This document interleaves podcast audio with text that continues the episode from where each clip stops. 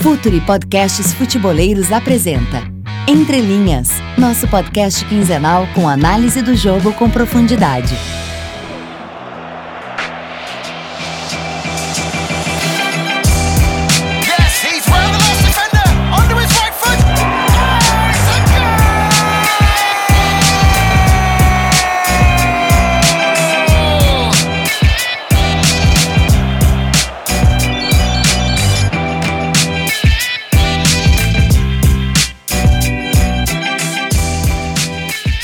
Salve, salve rapaziada! Podcast Entre Linhas mais uma vez no ar. É, a gente está sempre aqui no Projeto Futuri junto com a rapaziada. Sigam eles no Twitter, no Facebook, no Instagram. Muita novidade esse ano. É, podcast Causio Pisa aí, tudo sobre a Série A italiana com o Myron Rodrigues, com o Leonardo Bertozzi já foi lançado, tá muito legal. Vocês têm que assistir escutar, ao contrário, né? Assistir não, ainda não. Quem sabe um dia. Mas The Pitch Inverters também sempre aí no ar, toda sexta-feira, continue escutando também. E eu tô aqui com a velha companhia de sempre, meu amigo Leonardo Miranda. Como é que tá, Léo? Tudo em paz? Tudo em paz, Renato, e com vocês que estão ouvindo. Obrigado por estarem aqui ouvindo, dedicando seu tempo ao podcast Entre Linhas. Lembrando que a gente está no projeto Futuro FC. Não esqueçam de curtir a página no Facebook, seguir no Twitter, seguir o meu Twitter também, seguir o Twitter do Renato, parceiro de longa data. E hoje, especialmente, a gente tem um cara muito especial com a gente, né, Renato? É isso, é isso. Aos pouquinhos a gente vai expandindo aqui os horizontes da entrelinha. Sempre foi esses dois que, que falam, que vocês escutam agora, eu e o Leonardo. E a gente tá com um cara aqui que ele é setorista do Palmeiras no UOL, o Leonardo Miranda. O Leandro Miranda, né? Quase um, um primo do Léo aí, os mesmos sobrenome. Meu semi-xará. Mas, acima de tudo, acho que independente de ele seguir o Palmeiras ali no dia a dia, ser um baita repórter, é um cara que acompanha muito futebol e que vocês vão conhecer melhor aqui com a gente nos próximos podcasts. Ele vai tentar participar mais com a gente. Um cara que entende muito de futebol, tem muito a acrescentar. Seja bem-vindo, Leandrino Iniesta, o melhor meia de pelada que eu já joguei. Que é isso, muito obrigado aí pela, pela parte que me toca. Quanto à confusão do nome Leandro e Leonardo, é, nenhuma novidade, né? Eu e o Léo a gente já tá acostumado, inclusive, a acharem que a gente é a mesma pessoa. Exato. Muitas vezes a gente escrever do mesmo assunto, a gente gostar de falar dos mesmos temas. Na internet, às vezes, acham que a gente é um só, mas a gente é separado. Aqui é o Leandro, é, como você falou, setorista do UOL, do Palmeiras, né? E um abraço aí pra todo mundo que tá ouvindo, um abraço pra você, Renato, pro Léo também. Sempre bom participar aqui com os amigos. É, o Leandro é aquele convidado naquelas, tá sempre tomando uma breja com a gente, um cara que, que é parceiro. Mas a gente vai falar de campeonato brasileiro, né? A coisa esquentou, acho que diferente da temporada passada, que o Corinthians deu uma bela disparada. Nesse momento mesmo, o Corinthians já estava bem disparado na temporada passada e era difícil alcançar. Nesse ano, apesar de alguns times aí terem abrido mão um pouco do brasileiro já de olho nas Copas, Caso do Grêmio até ganhando com o time reserva, então se mantendo ali no bolo. Mas uma disputa acima de tudo entre duas equipes. Que, claro, a gente coloca o Inter na jogada, talvez o Atlético Mineiro, o próprio Grêmio, o Palmeiras, se melhorar, que também ganhou com o time alternativo. Mas uma briga ali entre Flamengo e São Paulo neste momento, que coloca dois até estilos, modelos muito diferentes e que causa uma discussão muito grande, principalmente dentro da qualidade do jogo do São Paulo se é válido, se não é válido, se é rico, se é pobre de ideia, se não é. Enfim, começar com você, Léo, que já é da casa. O que você tem achado dessas duas equipes e principalmente dessa discussão? Porque é algo que acontece bastante no Brasil. Eu acho positivo ter esse tipo de discussão. Sim, também acho. Todo tipo de debate, de discussão é sempre muito positivo é, acerca desse estilo. É, eu vejo mais um, um- Não é nem um confronto de estilos, mas eu vejo um confronto de, de necessidades e de, de contextos, na verdade. É, o Flamengo ele vem de uma. né, a gente está falando de São Paulo e Flamengo. Então, de um lado, o time que representa a posse de bola, o futebol, talvez às vezes é, com certo exagero, tomado como um futebol bem jogado, a cultura de ter a bola, de ser um time que avança no campo do adversário e vai lá. Um, um time que acredita na troca de passes como, como arma para atacar, em, em suma. E isso é uma ideia que vem sendo implantada no Flamengo já faz um tempo. Não é uma coisa que veio a, com o Barbieri. Era uma ideia do Carpegiani no início do ano, do Rueda no ano passado, uh, uma ideia do próprio Zé Ricardo, que ficou aí um ano e pouquinho no Flamengo. Então é uma ideia que o Flamengo vem de um tempo para outro. É claro, isso não significa que o Rueda foi contratado para manter isso no ano passado. Não foi isso. As contratações do Brasil elas nunca seguem um parâmetro, uma ideia. Mas o Flamengo ele já vem ensaiando um estilo assim há um tempo. E, e até por isso vem pegando os jogadores. Então tem o Diego, Everton Ribeiro, alguns jogadores que já estão no Flamengo há um tempo e já, já entenderam essa forma de jogar. Eu acho que tempo de trabalho, por mais que o Barbieri tenha quase o mesmo tempo de trabalho do Aguirre, a, a ideia de ter um norte uh, na minha visão, um, ajudou o Flamengo a seguir isso. E o São Paulo é um time forjado na dificuldade da temporada. Veio num trabalho com Dorival, que tinha um time organizado, tinha um time com uma proposta, mas era um time que muitas vezes não competia tanto. E aí o, a diretoria optou por trazer o Aguirre, que trazia esses valores de competição, de lutar, de vender caro a derrota. Então são times aí forjados no contexto e eu, sinceramente, eu não vejo. Acho que vocês também não, o Leandrinho vai falar depois, mas eu não vejo um, um, um, melhor do que o outro. Acho que são times que executam muito bem uma proposta e tem peças no elenco para executar essa proposta. O que, que você acha, Leandro? É, bem por aí mesmo. É difícil você falar um é melhor que o outro, né? Eu acho que fica mais no gosto pessoal e isso vai de cada um, né? Se você prefere um time mais aguerrido, que, que vem de cara a derrota, como você falou, que é difícil fazer gol, que resolve quando precisa, que com poucas chances consegue definir. É, esse vem sendo o São Paulo. Já o Flamengo é uma proposta bem diferente, é um, um, time que, que fica mais com a bola, que gosta de jogar no campo do adversário, que, que não se preocupa tanto em, em, em se expor a riscos, em, em, avançar todos os seus jogadores, deixar campo nas costas da zaga. É, tem gente que prefere esse estilo, né? É, observar é, troca de passe, mais circulação de bola, mais troca de posição. Aí é uma coisa bem estética mesmo. Agora, se a gente for analisar o desempenho dos dois times, eu acho que está bem parelho. E uma coisa que, que, eu, que eu costumo chamar a atenção no Brasil é que é muito difícil. É, é muito difícil em todo lugar, mas especialmente aqui pelo calendário que a gente tem, manter um desempenho muito alto durante muito tempo. Né?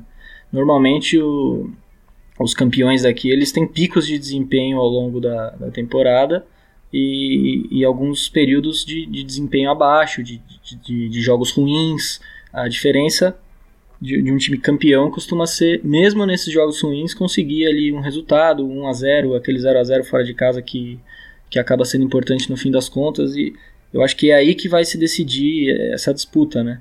Que até agora está entre esses dois, mas como o Renato falou, eu, eu acho que dá para incluir bem aí o Inter nessa jogada, tá perto ali dos dois tem alguns fatores que eu acho que a gente vai falar aqui mais pra frente que podem credenciar o Inter a entrar nessa briga assim. É, eu acho que muito do, do da questão do, do, dos picos de desempenho é muito claro que isso acontece. Por exemplo, os últimos dois campeões, tanto Palmeiras como Corinthians, eles tiveram momentos muito bons e, e oscilações muito fortes durante o próprio campeonato. O Flamengo, antes da Copa do Mundo, teve um pico de desempenho muito grande, inclusive juntou uma gordura ali, né? Conseguiu até uma, uma liderança um pouco mais isolada. E agora é o São Paulo que chega nesse, nesse, nesse pico de desempenho dentro da proposta. Eu acho que são, são ideias de, e formas de jogar futebol muito diferentes.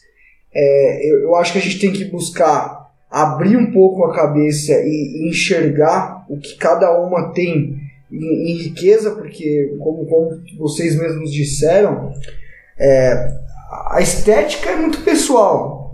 O jogar bem nada mais é que executar bem uma proposta. Que você treinou, que você planejou, e você vai lá e executa, e isso te traz um retorno.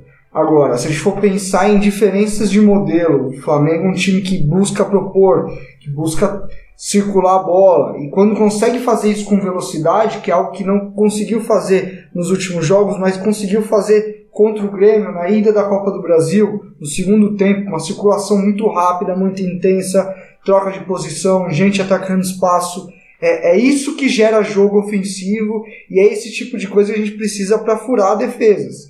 A questão é o calendário. A questão é que você trocar passes naquela intensidade, se movimentar naquela intensidade, fazer movimentos de, de é, de pressão pós-perda depois de, de, de, de tantos jogos é muito difícil. O São Paulo é outro time que precisa muito da questão física, um time que, que tem como, como seu maior, a sua maior base do modelo a intensidade, a pressão na bola, e, e logo após acionar um jogo mais direto, com mais verticalidade.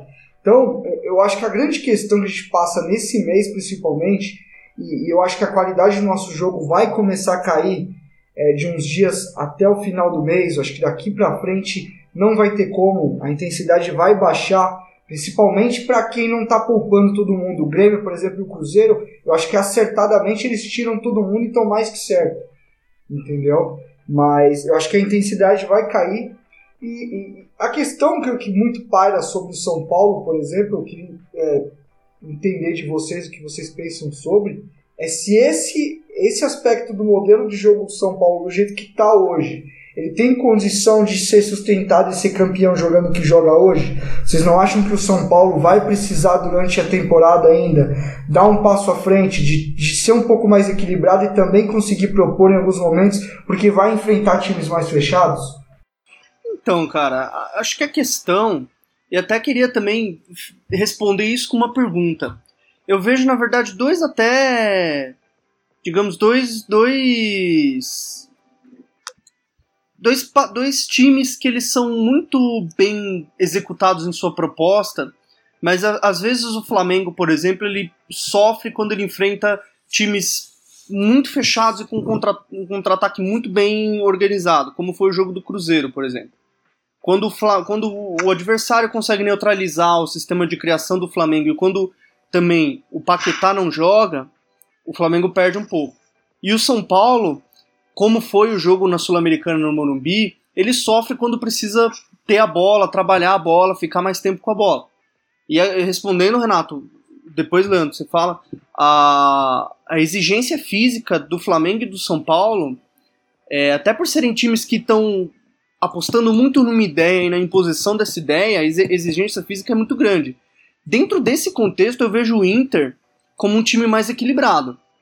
O Inter fez um grande jogo contra o Fluminense, por exemplo, reagindo. O lance do primeiro gol é uma bola que sai da lateral esquerda, atravessa quase todas as duas linhas de defesa do Fluminense, que está com, a linha de defesa toda quebrada, e aí vem dois, três jogadores pisam a área e acaba fazendo o gol. E o Inter no Beira-Rio é um time que sabe propor um pouco mais. Então é um time mais equilibrado de saber dosar um pouquinho é, tanto a ideia, a proposta, mas saber dosar também um pouquinho a exigência física que só vai piorar daqui para frente. O campeão no Brasileirão ele tende a se, a se solidificar aí na virada do turno. O que, que vocês acham? Acho que o Inter ele pode sonhar, ele pode crescer por ser um time justamente no meio termo entre São Paulo e Flamengo, talvez.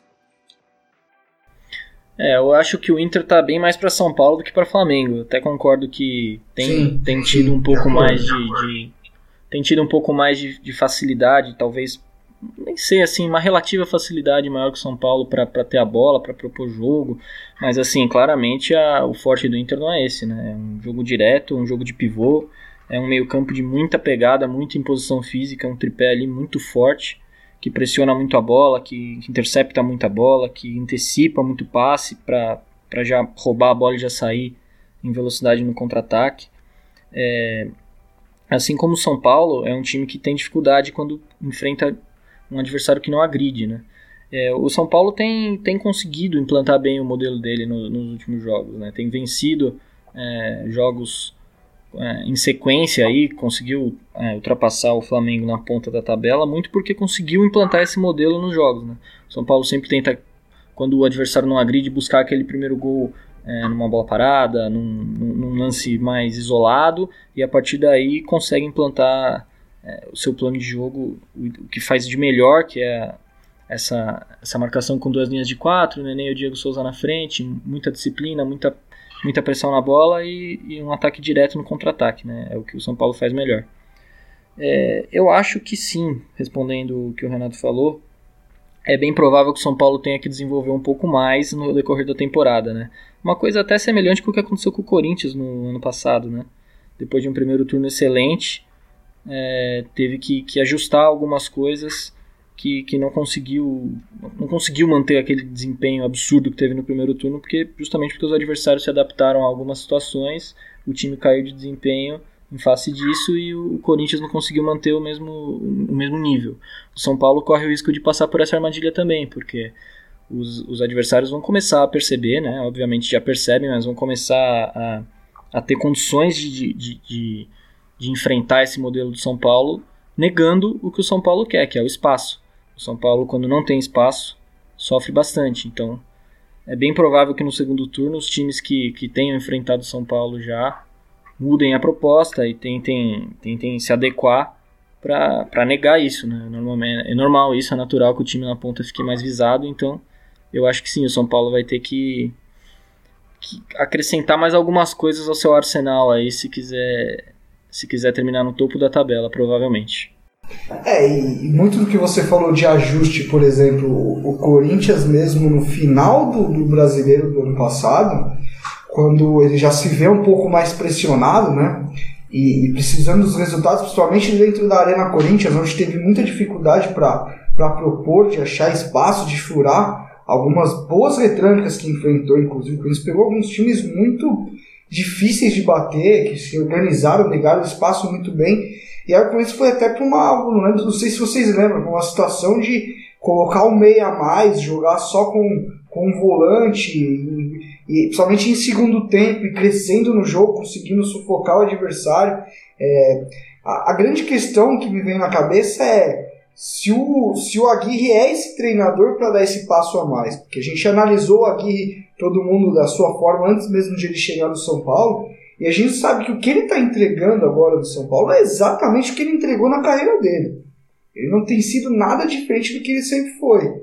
A grande questão é, por outro lado, ele também não teve é, tempo para desenvolver um trabalho maior, seja no Inter, seja no Galo. Então a questão é, ele é esse treinador para dar o passo à frente? Eu acredito muito em equipes que se sustentam numa maneira de jogar, mas que elas precisam buscar outras outras ferramentas. E eu não digo trocar a maneira de jogar, porque é difícil você ter uma maneira de jogar no Brasil atualmente e até no mundo. Nem, nem, poucos times têm duas maneiras de jogar. Isso praticamente não existe. Mas eu digo achar situações, que às vezes é o que eu acho que falta no Barbieri, por exemplo. É, tá muito fechado, tá difícil. Alguma peça que entre, alguma troca de posicionamento, alguma troca de, de, de organização na questão ofensiva para surpreender, que é algo que eu acho que falta também nos treinadores mais jovens, é o que a gente sempre falou. É, essa experiência de, num clique, mudar alguma situação. Então é muito que eu penso é isso. O Aguirre é esse treinador, ele é esse cara que vai ter esse clique de, de dar um passo a mais, esse time evoluir para esse sentido mais propositivo. E tem, tem uma questão também, o que eu acho que é, nisso a eliminação do Flamengo da Libertadores e, uh, e, e, o São Paulo se sair da Sul-Americana, o jogo é quinta-feira, é, pode beneficiar os dois times e já beneficia o Inter. O, a questão do calendário, fisicamente, afeta muito. Porque a partir de agora, agosto, por exemplo, agosto, setembro, outubro, vai ser um mês cheio de competições internacionais e Copa do Brasil. Então, na, nessas semanas, o time que não estiver participando de uma, de uma dessas competições vai ter, vai ter semana cheia. Semana cheia com um treinador bom, com um treinador que sabe, sabe pensar o tempo, é uma boa para descansar, é uma boa para para pensar o processo de treino, para acrescentar uma ideia a mais. A, a ideia do Corinthians quando o, Gabriel, quando o Rodriguinho né, fazia o volante junto com o Gabriel, às vezes o Gabriel, o Jadson por dentro, o Rodriguinho e o, Gabriel como volante ano passado. Era uma coisa que o Carrilho só, talvez só conseguiu implantar porque ele teve uma semana cheia, umas semanas cheias, saiu fora. Então agora, talvez para o São Paulo, sei que é polêmico isso e o torcedor às vezes muitas vezes não entende mas é mais vantajoso focar numa competição e, e planejar ela para colocar esse conteúdo a mais nesse momento que vai ser, vai ser exigido do que tentar é, ir para todas as frentes e exigir muito fisicamente do time. É, eu ia, eu ia tocar exatamente num ponto parecido aí, Léo, que é o, o, Renato questionou se o Aguirre vai ter a condição de, a capacidade de dar esse passo a mais, de acrescentar um elemento é, um elemento mais propositivo no jogo do São Paulo para caso de necessidade, né? Caso tenha um jogo que precise. Eu acho que o maior X aí da questão não é nem é, se ele tem esse perfil, se ele tem o, o, o conteúdo para implantar isso imediatamente no São Paulo. Acho que a questão é se ele vai ter tempo, né? se ele vai ter condições que nem dependem dele para fazer isso. Porque a gente sabe que é jogo a cada 3, 4 dias, é viagem, é recuperação, é, é atleta suspenso, é atleta machucado por, por, por desgaste. Então é muito difícil você conseguir consolidar um modelo de jogo aqui no Brasil, né? Imagine você ter alternativas a esse modelo. É, o que o Aguirre fez em São Paulo até agora realmente foi impressionante no sentido de, de, de mudar totalmente a cara do time, né? A pegada do time, é, o estilo do time. É, foi uma melhora assim muito brusca. Dá até para comparar mais ou menos com o que aconteceu quando o Tite assumiu a seleção, né?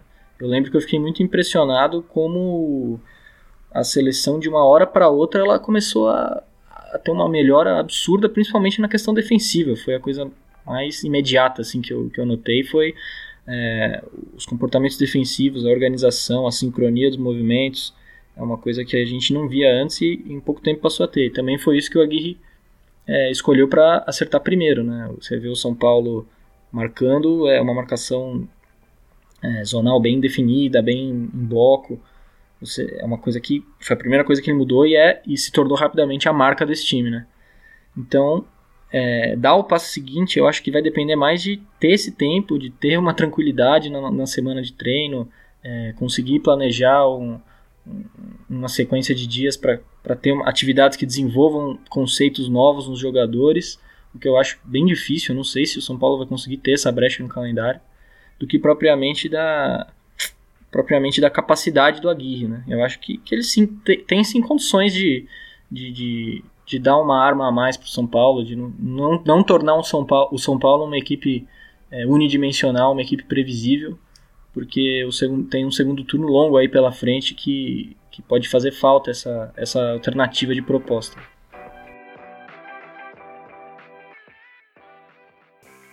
Futuri. Pense o jogo. Bom, galera, nosso segundo bloco vai falar da Premier League, a maior liga nacional, a melhor, a, com mais dinheiro, com mais grana, enfim. Premier League que começou na última sexta-feira com a vitória do Manchester United outro jogo que eu vi, Manchester United 2, Leicester 1. E a gente vai fazer um apanhadão aí do. Ruim, ruim. Do que... Sonolento, United. Mourinho, pô, Mourinho, respeita. Mourinho. Mourinho. Mourinho não quer encantar. Vocês têm que entender que o Mourinho não. Ah, eu gosto do Mourinho, eu gosto, mas Eu ultimamente tá, tá difícil, cara, da Tá audiência. duro, cara. Tá duro, tá duro. Até falando, falando desse jogo, Renato e Leandro, o. Pô, o meio, o meio campo do, do United é um meio campo de muita qualidade, hein? O Andrés Pereira é, jogou como um, como o, o cara na frente da zaga. Não sei se vocês viram lances ou tiveram oportunidade de acompanhar. Andrés Pereira, aquele que, que é brasileiro, tem pais belgas, uma coisa assim. Ele tá em dúvida ainda em qual seleção joga. Mas, cara, ele mostrou Ele um nasceu na senso de- Bélgica, mas é, o pai é brasileiro. ah, boa, boa. Na- mostrou um, um senso de posicionamento, iniciando as jogadas, aproximando da zaga, é, ditando ritmo, assim, muito bem. E isso vindo do Mourinho, que é um treinador tido como, né, um pouquinho mais... que, que gosta de prender um pouquinho mais. É, foi, foi bem válido, assim. E o meio campo com Pereira na frente da... com Andrés Pereira na frente da zaga, o Fred pela esquerda, e o, o Fred na direita e o Pogba na, na esquerda muita qualidade, né? Um meio que, que sabe iniciar a jogada, que pisa bastante na área, e eles inverteram bem, assim. Eles inverteram bem. E uma coisa interessante do, do United, pelo menos né, nesse primeiro jogo, foi o Mata, que foi um falso 9. O Mata foi o, o- o jogador mais adiantado com o, o Sanches e o. O Sanches e o. Esqueci o outro. E o Rashford? Sim. Rashford. Então, uma ideia interessante aí. Agora vamos ver se o Mourinho dá continuidade. Ele é um cara que não, não dá continuidade mu- muito. E o desempenho, como você falou, Renato, não foi, né? Não foi dos melhores, digamos assim. Faltou ainda fluência, faltou controlar um pouquinho mais o jogo. O Leicester fez um, um gol no fim e, e quase, quase colocou o resultado a perder. Ah, cara, o, o time, o time do Manchester tem muita qualidade. O Mourinho deu uns pitis aí reclamando de falta de contratação e tal, não sei o que, mas pô, acho que ele tem matéria-prima aí para fazer um, um, time bem competitivo. E cara, a gente tava falando de, de futebol brasileiro, de se organizar para atacar, para propor. Cara, eu tava refletindo agora nesse momento com você falando isso. Talvez o United seja o time em organização ofensiva mais parecido com o nosso campeonato. Um time que não tem, não tem ritmo para passar a bola, para circular a bola. É um time que não tem infiltração, que não tem movimento, tem uma posse lenta. Cara, é difícil assistir jogo no United já faz um, uns, uns, belos meses aí que isso acontece. É, eu acho que a cobrança em cima do Mourinho ela é legítima nesse sentido. Ele tem elenco para eu acho que ele tem elenco para jogar de igual para igual com, com, o restante das equipes. É claro que o City está com, com, um modelo bem desenvolvido, o Liverpool está voando também. Mas, cara, o United tem muito problema para circular a bola. Não sei o que, que você tem visto aí, Leandro. É, acho que a temporada passada já trouxe muito disso, né? Sim, sim. É, o United dos grandes ingleses foi certamente o mais é, vamos dizer assim, eu dizer chato, né? Mas aí é uma, é uma, é, uma, é uma visão pessoal minha, o mais chato de ver. Mas eu diria que é o que. O mais pragmático, vamos dizer assim. É o que menos faz uso dos talentos que tem à sua disposição, né? Porque ultimamente o campeonato inglês, praticamente, na maioria dos times ali da, do meio de tabela para cima, tem muito jogador bom, né? Até os times medianos ali tem muito jogador bom. E jogador de qualidade, jogador com, com característica, de, característica de, de ficar com a bola, de propor jogo. É, muitos desses elencos são, são feitos para isso. O United, eu acho que teria, teria muita condição de jogar dessa maneira. Mas é, é uma escolha do Mourinho, né? Ele é um, um cara que, que fez toda a carreira nesse sentido, montou time sempre é, se preocupando primeiro com a defesa, não necessariamente um cara retranqueiro, mas um cara pragmático. Né? Primeiro, não toma gol, é, sempre exige muita, muita responsabilidade defensiva dos caras ali da frente. Não tem jogador livre com ele, né? O Pogba, por exemplo, nunca vai jogar numa dupla de volantes ali com ele em uma situação normal, só se estiver no desespero, perdendo o jogo.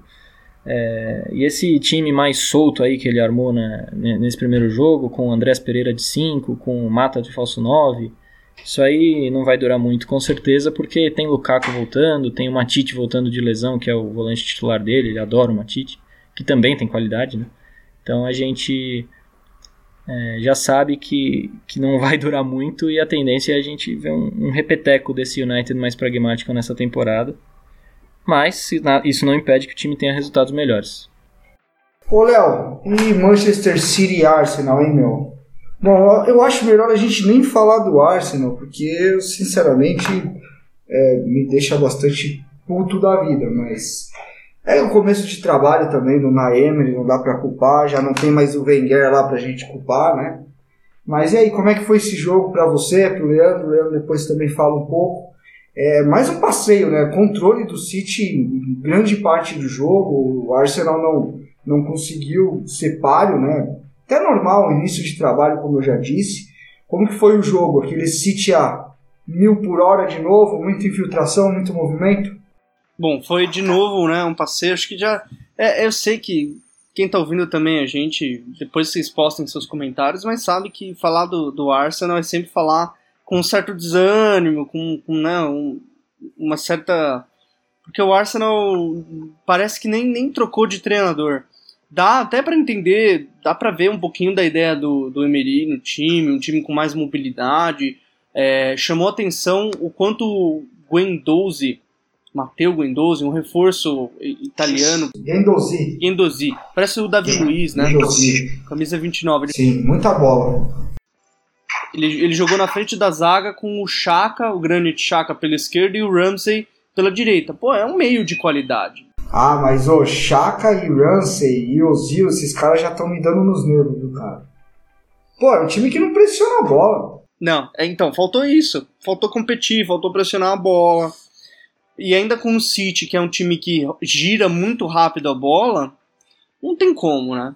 É, é, é muito complicado. O, o, o City mostrou de novo um domínio total, fazendo aquela saída de três, o Laporte abrindo na esquerda, o Walker na direita, o Stones por dentro e o Mendy indo por, por dentro do campo, se unindo ao Fernandinho e o Gundogan, fazendo aquela saída bem apoiada que é típica dos times do City. Né? É uma saída de pressão muito rápida.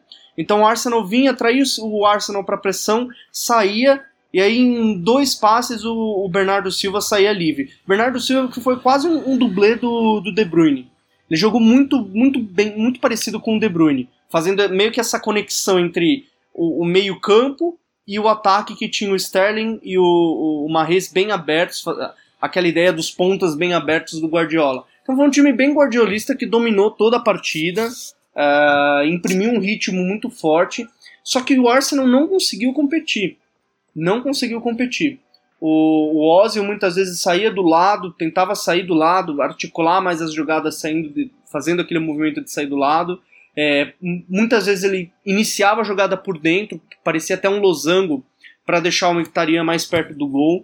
É, o Arsenal tem um time de qualidade, mas é um time que não pressiona a bola, como você falou, Renatão, e é um time que, que não compete, aceita a imposição de ritmo do adversário. E o City mandou no ritmo acelerava quando queria, cadenciava quando queria, tocava na defesa para manter a bola quando queria. É, é, complicado, complicado. Acho que a questão do Arsenal ou, ou, muda de comportamento mesmo, ou vai ter uma outra temporada de seca. O Leandro gosta do, do Ozil. Vamos lá, Leandro. Disserte sobre este jogo e este jogador que você gosta tanto e que eu tenho vontade de, de matar enquanto assisto os jogos do Arsenal. Cara, Mesut Ozil é o futebol, né, cara? Não, brincadeira, não é, não é tanto assim, não. Ele é um grande jogador, é, tecnicamente, eu acho que ele é um dos melhores.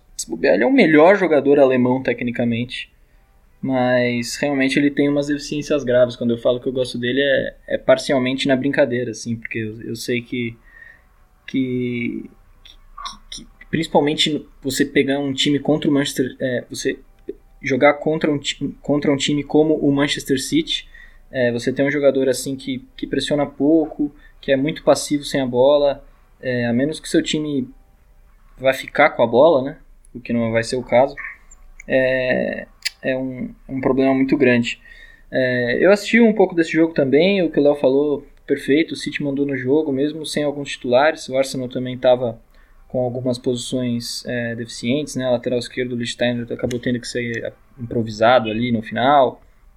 É, o Guendonzi não vai ser titular, obviamente, no decorrer da temporada. Um garoto bem promissor, mas ainda sem. Me, me pareceu um pouco cru ainda para um jogo desse tamanho. É, é cru, é, muita decisão errada, tal, muito potencial, mas você via que ele, que ele pecava na tomada de decisão. O que mais me chamou a atenção nesse jogo foi que o Guardiola ele, ele, ele mostrou uma tendência que ele já vem mostrando nos últimos anos, que é sempre tentar dar um passo a mais em relação ao time do, da temporada anterior, né? Mesmo quando ele é campeão, quando ele não é campeão, é, ele sempre tenta fazer o time evoluir, fazer o time andar para frente um pouco. Às vezes com, com sucesso, às vezes sem tanto sucesso. E nesse jogo eu percebi muita, muito é, a questão dos laterais, até porque ele vai ter nessa temporada a volta do Mendy, né? Que seria o, o titular do, da temporada passada, mas acabou se machucando, ficou praticamente o ano inteiro fora aí. E ele acabou tendo que usar o Delph na, na lateral, que é um meio campista, um cara sem muita potência física, um cara que mais de passe, de controle. Ou seja, um jogador totalmente diferente do Mendy, que é explosão pura, né? Tem muita potência, muita velocidade. E muito interessante que muitas vezes a gente viu o Mendy por dentro, né? Um lateral com essa característica, você espera que ele esteja o tempo inteiro passando por fora do ponta, dando opção de ultrapassagem, mas muitas vezes o Mendy jogou por dentro, como o Léo falou. Mas também teve momentos de ultrapassagem, né? Até um dos gols foi, foi com ele passando por fora. O Walker também ultrapassou muito pela direita. Então eu acho que é, a jogar por esse primeiro jogo, que é uma, uma amostra ainda pequena, né? A gente pode ter um City diferente nesse sentido. Laterais agredindo mais, ultrapassando mais por fora é, na temporada passada a gente via os pontas sempre muito abertos, né? Era Sané pela esquerda, é, Sterling pela direita, sempre colado na linha lateral, é, o Sterling destro pela direita, o Sané canhoto pela esquerda. E nesse jogo o, o Guardiola inverteu o pé dos pontas, botou uma Mahrez que é canhoto na direita, começou com o Sterling destro na, na esquerda, É, eles, eles buscaram muitas vezes a jogada de centro e deram corredor para passagens laterais, então é uma, é uma variação interessante que o City pode ter para essa temporada. E, e, e, faz parte também, eu acho, da, da, da, tendência que o Guardiola vem tendo de deixar o jogo dele um pouco mais direto, menos toque, né? Ainda é um jogo de muita posse de bola, de muita imposição é, técnica, de muito controle pela posse, mas principalmente na Premier League ele tem deixado o jogo um pouco mais agressivo, mais direto, e eu acho que essa mudança pode ser parte disso também. E o Chelsea, e o Chelsea que, que, que iniciou aí já com a passagem do Sarri com vitória, é, duas coisas me chamaram muito a atenção. Eu acho que a primeira é, é, é a questão do posicionamento Jorginho e Kanté. E a gente já teve uma amostra muito grande logo no primeiro gol, com o Jorginho na base da jogada, sendo de fato um regista, um cara que organiza de trás, que dá essa saída com qualidade que está sempre com um apoio de, de retorno, né, numa uma situação que não dá para você progredir com a posse. Você tem o Jorginho ali sempre fazendo um movimento de ser um, um desafogo né, com a bola. E o Kanté pisando área, né? Fez gol, inclusive, na, na sua primeiro gol do Chelsea na temporada foi do Kanté infiltrando. A gente já imaginava o Kanté um pouco mais avançado, fazendo uma pressão um pouco mais, mais avançada, numa faixa mais perto do gol no campo, sendo um cara muito importante para o pé de pressiona já começar lá em cima, né? Já ser um cara para puxar esse tipo de pressão. E aí eu acho que ele até chamou, acho que é, ele, ele chegou algumas vezes na área além do, do gol. É, pelo menos para mim surpreendeu um pouco. Acho que ele, não sei se ele vai ter tanta facilidade para desenvolver esse tipo de característica, algo que o Alan fazia muito bem no Napoli do Sarri e também do Jorginho. Mas me chamou a atenção essa questão. E a outra, o, o que Rudiger e Davi Luiz deram, deram de passes verticais no jogo.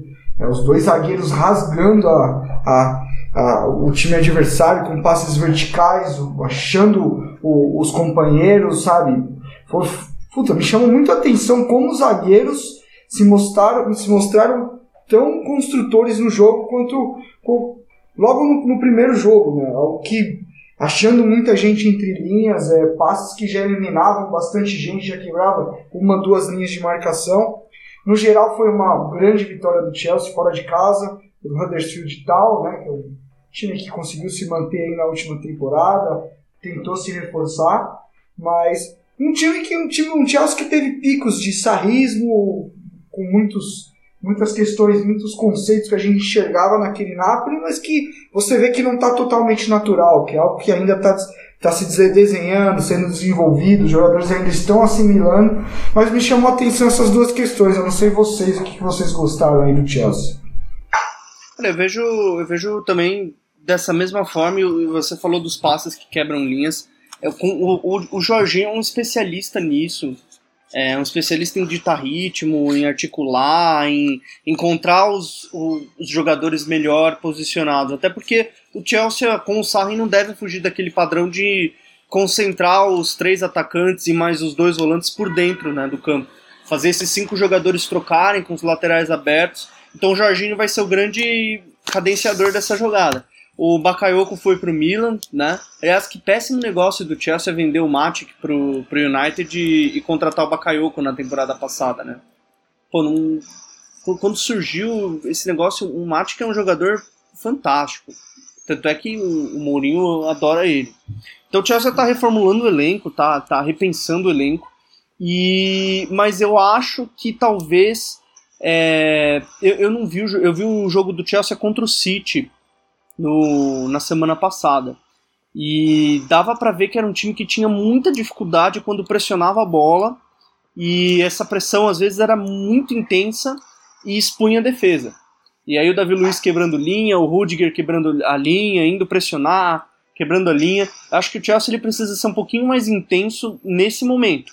E aí o Kanté mais adiantado, um jogador elaborando mais essas pressões, essas subidas, pode ajudar se souber pisar a área, se conseguir é, acrescentar ofensivamente. Então o Chelsea, ofensivamente, é um time que parece muito definido, com uma ideia que vai seguir.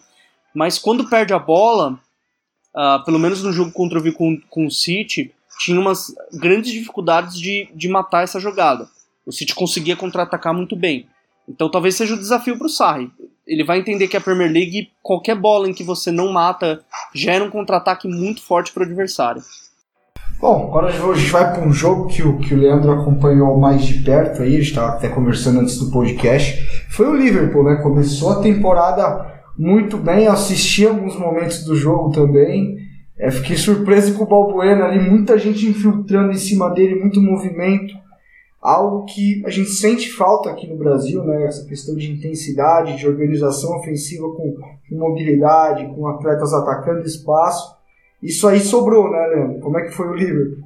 É, o Liverpool eu acho que mostrou que deve ser o principal desafiante do City aí na temporada. É cedo para fazer essa afirmação, mas pela temporada que já fez ano passado, com, com o vice da Liga dos Campeões, com um modelo cada vez mais consolidado do Klopp, que é um, uma coisa que casa maravilhosamente o modelo dele com o espírito da equipe, com as características dos jogadores, com a identidade do clube. Foi um casamento muito feliz aí o Klopp e o Liverpool. Eu acho que o Liverpool vai, vai ser um, um candidato fortíssimo esse ano. E foi um banho de bola do Liverpool realmente contra o West Ham. O West Ham é, tem até bons jogadores. O Felipe Anderson jogou aberto pela esquerda, é, brasileiro que, que veio da Lazio. É, não conseguiu praticamente fazer nada né, com, na parte ofensiva, ficou praticamente o jogo inteiro correndo atrás da bola, fechando o corredor esquerdo ali.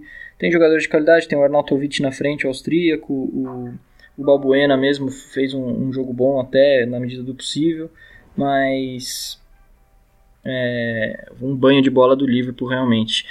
É, o modelo é aquele que a gente conhece, né? aquele estilo que a gente conhece do Klopp, muita pressão pós-perda, é um jogo muito intenso, troca de passe muito rápida, é, jogador infiltrando toda hora. O Liverpool chega com muita gente na frente. É, não teve assim uma grande novidade não, mas teve, tiveram algumas pequenas novidades. Para mim a principal delas foi o Nabi Keita, jogador que veio do, do, do, do Leipzig, né, do, do RB Leipzig da Alemanha. Parte da contratação. Um jogador excepcional. Ele vai encaixou perfeitamente ali. Ele parece que joga no Liverpool há 10 anos é, recebeu a camisa 8 ali. E é impressionante o, o, jeito que ele encaixou no time. Ele faz tudo que o Klopp precisa.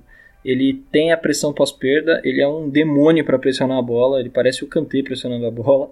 É, não dá um segundo de, de, de sossego para quem tá pro adversário que está com a bola. E quando a e quando o Liverpool tem a bola, ele tem muita classe, muita visão de jogo, é um cara que tem um passe muito bom, é um cara que sabe dar aquela bola pifada que a gente chama para botar o atacante na cara do gol, para botar nas costas da zaga. Também é um cara que tem, que tem controle quando precisa. É, ele é, assim, fazendo uma, uma, analogia, o Coutinho do Klopp, né? Quando o, o Klopp chegou, o, o Coutinho era o principal jogador do Liverpool, ele acabou indo para o Barcelona naquela transferência polêmica no meio da temporada. E muitas vezes, é, muitas vezes não, é, algumas vezes o Klopp tentou usar o Coutinho junto com o trio Mané, Firmino e Salah, né? E aí nesse caso o Coutinho jogava como um dos três meio-campistas.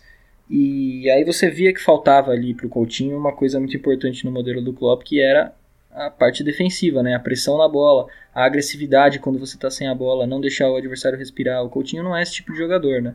A gente viu até mesmo na seleção, na Copa do Mundo, algumas deficiências dele nesse sentido, que ele é um cara mais passivo, é um cara que tem dificuldade no posicionamento certo. É, por mais que ele tenha se esforçado muito para superar essas dificuldades e até fez uma, uma Copa muito boa, né? Mas assim, não dá para comparar com o Keita é, nesse aspecto, né? O Coutinho é mais imprevisível, é mais genial, tem um chute de fora da área que poucos no mundo têm, é um cara mais... É, tem, tem o drible melhor, mas pro modelo do, do Liverpool, eu acho que o Keita encaixa até melhor do que ele. É, vai ser um, um meio-campista completo ali para o que o Klopp quer. E a maioria das jogadas do Liverpool passou por ele, né? É, quando ele, quando ele, o Liverpool tentava sair, quando o Liverpool ia sair jogando, Keita voltava, buscava jogo, alternava ritmo, passe curto, passe longo. Ele dificilmente erra passe. E quando ele conseguia receber nas costas do volante, aí, aí ele virava e arrancava com a bola, e aí era um Deus nos acuda para a defesa do West. Ele ele sabe o, tempo certo de soltar, ele conseguiu acionar os atacantes muito bem, conseguiu acionar os laterais que passaram, passavam muito bem. E isso aliado com a movimentação que o que a gente já sabe que o Liverpool tem, né? O Salah e o, e o Mané, dois é, caras que infernizam a defesa, sempre buscando aquela infiltração, sempre jogando na linha do, do último zagueiro. E o Firmino voltando da posição de 9 para ligar jogo, para servir de pivô, para acionar esses jogadores entrando. Realmente deu, deu um pouco de dó da defesa do West Ham. Foi um grande jogo do Liverpool. O Alisson mal teve que trabalhar. E com o Keita, eu acho que o Liverpool encontrou uma peça importantíssima que estava faltando para conseguir desafiar o City nessa temporada. Então é isso, rapaziada. Acho que a gente falou aí um pouquinho de, de todos os principais times aí. Não que o Arsenal seja um dos principais, com muita dor no coração digo que não é hoje, mas falamos também do Arsenal, da, da Tiriça, que é o, o time que eu mais gosto aí de fora, não vou dizer que eu torço, porque também torcer, a gente torce pro nosso aqui no Brasil, mas é isso aí, acho que a Premier League tem tudo para ser competitiva como sempre. E fica aqui o meu abraço ao Leandro, obrigado por ter participado. Volto sempre, tenho certeza que você vai voltar. E acrescentou demais aí para a conversa. Valeu, Renato, valeu, Léo. Um abraço aí para vocês, para todo mundo que está ouvindo a gente. Obrigadão pelo convite, sempre que puder estarei aqui. Léo, um abraço para você também. Como a gente sempre avisa, mandem tweets, mensagens, o que vocês bem entenderem. Falem para a gente do que, que vocês querem escutar também, é muito importante a participação de todos. Continue seguindo a gente nas redes sociais. É, o projeto Futuri também com muito conteúdo de qualidade, tem muita coisa acontecendo, muito texto, muito, muita live no, no YouTube, novos podcasts. E é isso, né, Léo? Valeu aí por mais, uma, mais um podcast, mais um Entre Linhas. Assim a gente vai seguindo. É isso, galera. Até a próxima Entre Linhas. Valeu, Leandro. Sigam o Leandro lá no Twitter, sigam a gente no Twitter e até a próxima, galera. Valeu, falou!